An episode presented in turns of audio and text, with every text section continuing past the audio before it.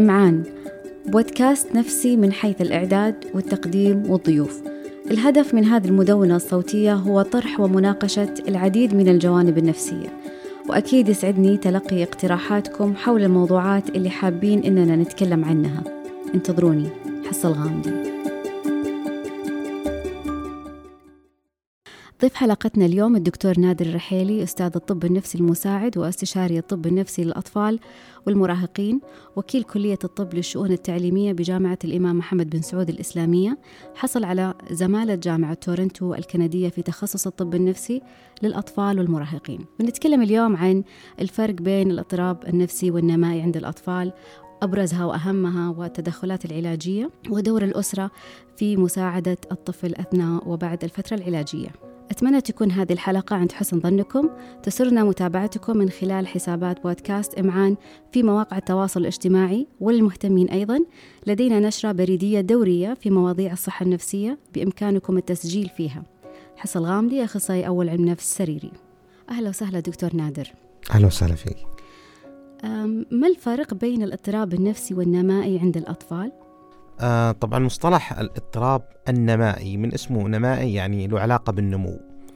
آه هذه الاضطرابات النمائية طبعا كمثال اضطراب التوحد اضطراب فتح الانتباه وتأخر إدراكي. هذه اضطرابات تصيب الطفل منذ الولادة آه تؤثر على نموه آه أو نمائه فصارت اسمها اضطرابات نمائية. أين بينما الاضطرابات النفسية هي نفسها تصيب الكبار. آه، اضطراب الاكتئاب والقلق آه، الاضطرابات المعروفة الذهانية فهذه. فالاضطرابات المعروفة هذه النفسية قد تصيب الطفل أو المراهق أو الكبار في أي مرحلة من مراحل عمره. يعني قد يكون الطفل سليم أو مراهق ثم في عمر في وقت معين تصيبه. فإنما مثل ما ذكرنا لا تصيب الطفل منذ البداية وتؤثر على نموه في شتى نواحي.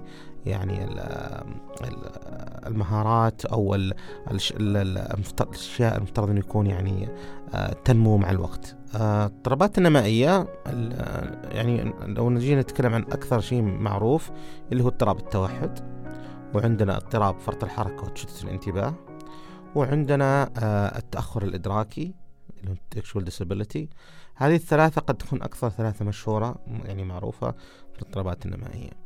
الاضطرابات النفسية أو الأمراض النفسية عندنا القلق بشتى أنواعه سواء القلق العام أو القلق الانفصالي آه الصمت الانتقائي آه الوسواس القهري آه عندنا برضو آه اضطراب ما بعد الكرب آه في اضطرابات الاكتئاب آه بنسبة أقل اللي هي اضطراب وجدان ثنائي القطب اضطراب الفصام جدا نادر لكن يعني عند الأطفال قد يكون موجود عند المراهقين آه، اضطرابات الهلع كل هذه المضطربات المعروفة يعني عند تصيب الأطفال بطريقة أو, بأخرى ويكون يمكن أعراضها تختلف بشكل بسيط عن الكبار.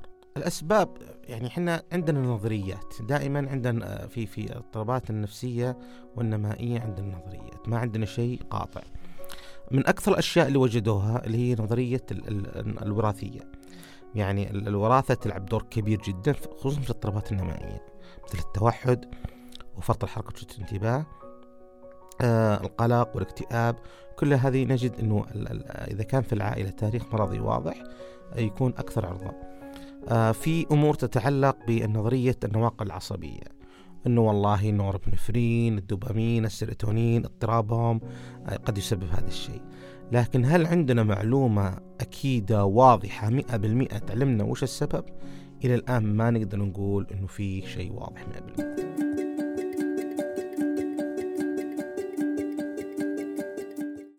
متى يكون التدخل العلاجي الدوائي يجب أن يؤخذ به عند الأطفال؟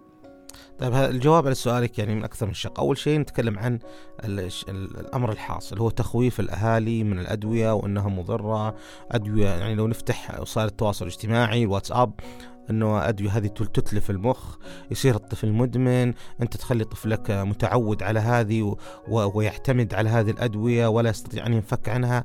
هذا كلام مبالغ فيه وغير صحيح علميا الحقيقة. الأدوية لها محاسن ولها مضار.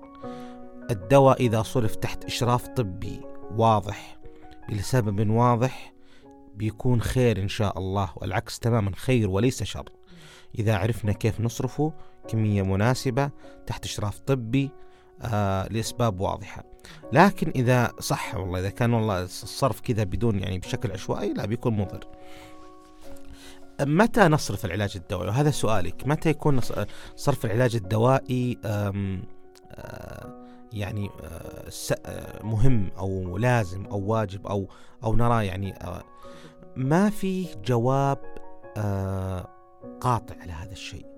ولذلك بعض الناس يحب مثلا يقول والله إذا كان الاضطراب شديد نصرف علاج دوائي إذا كان الاضطراب خفيف نصرف لا نصرف. هذا كلام عام حقيقة.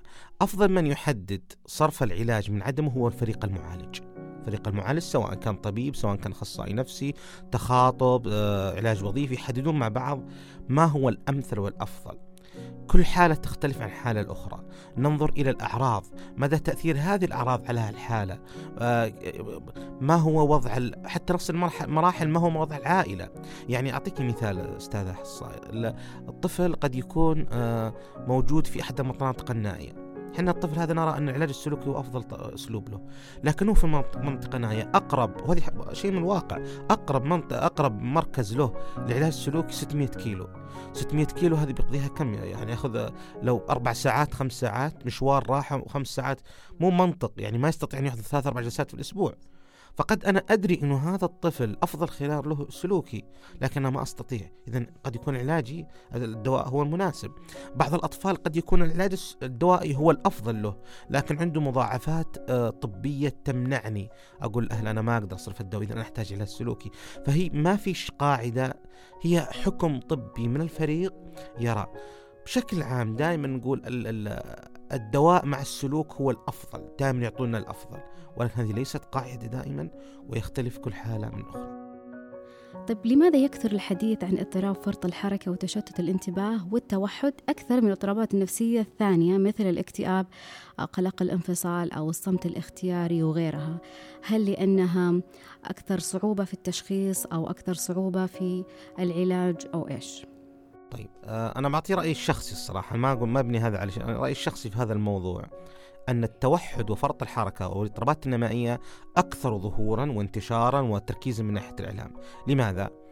آه السبب الأول أن الاضطرابات النمائية تؤثر على الطفل منذ النمو وتؤثر تأثير واضح جدا وعلاماتها يعني الطفل ما يقدر يتواصل ما يقدر يتكلم الطفل يكون مشاغب كثير أداؤه الدراسي مرة سيء. الطفل يكون متأخر كثير جدا عن الأقران. ف نحس إنه في مشكلة كبيرة قاعدة تصير.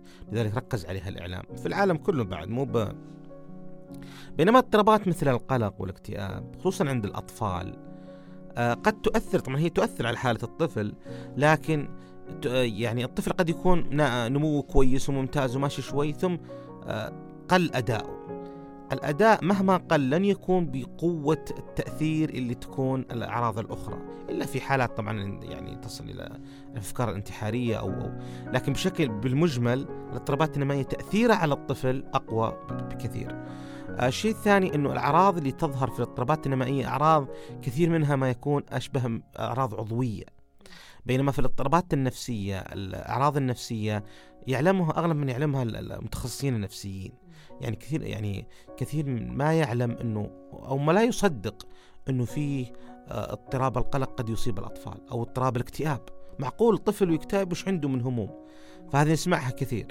آه لذلك عيادات الاضطرابات النمائية تكون زحمة بالعادة بينما اضطرابات القلق والاكتئاب تكون أقل مع إنه نسبة الإصابة في القلق والاكتئاب أعلى. ولذلك إحنا إذا يعني في الخارج اللي درسنا في الخارج بالعكس عيادات القلق والاكتئاب هي أكثر زح زحمة يعني زحاما من عيادات الاضطرابات النمائية. الحين نلاحظ إحنا الحمد لله بدأوا الأهالي ينتبهون لهذا الشيء، بدأوا يجيبون عيالهم، بدأ وهذا جزء من التغيير والحراك اللي قاعد يصير في ثقافه الصحه النفسية.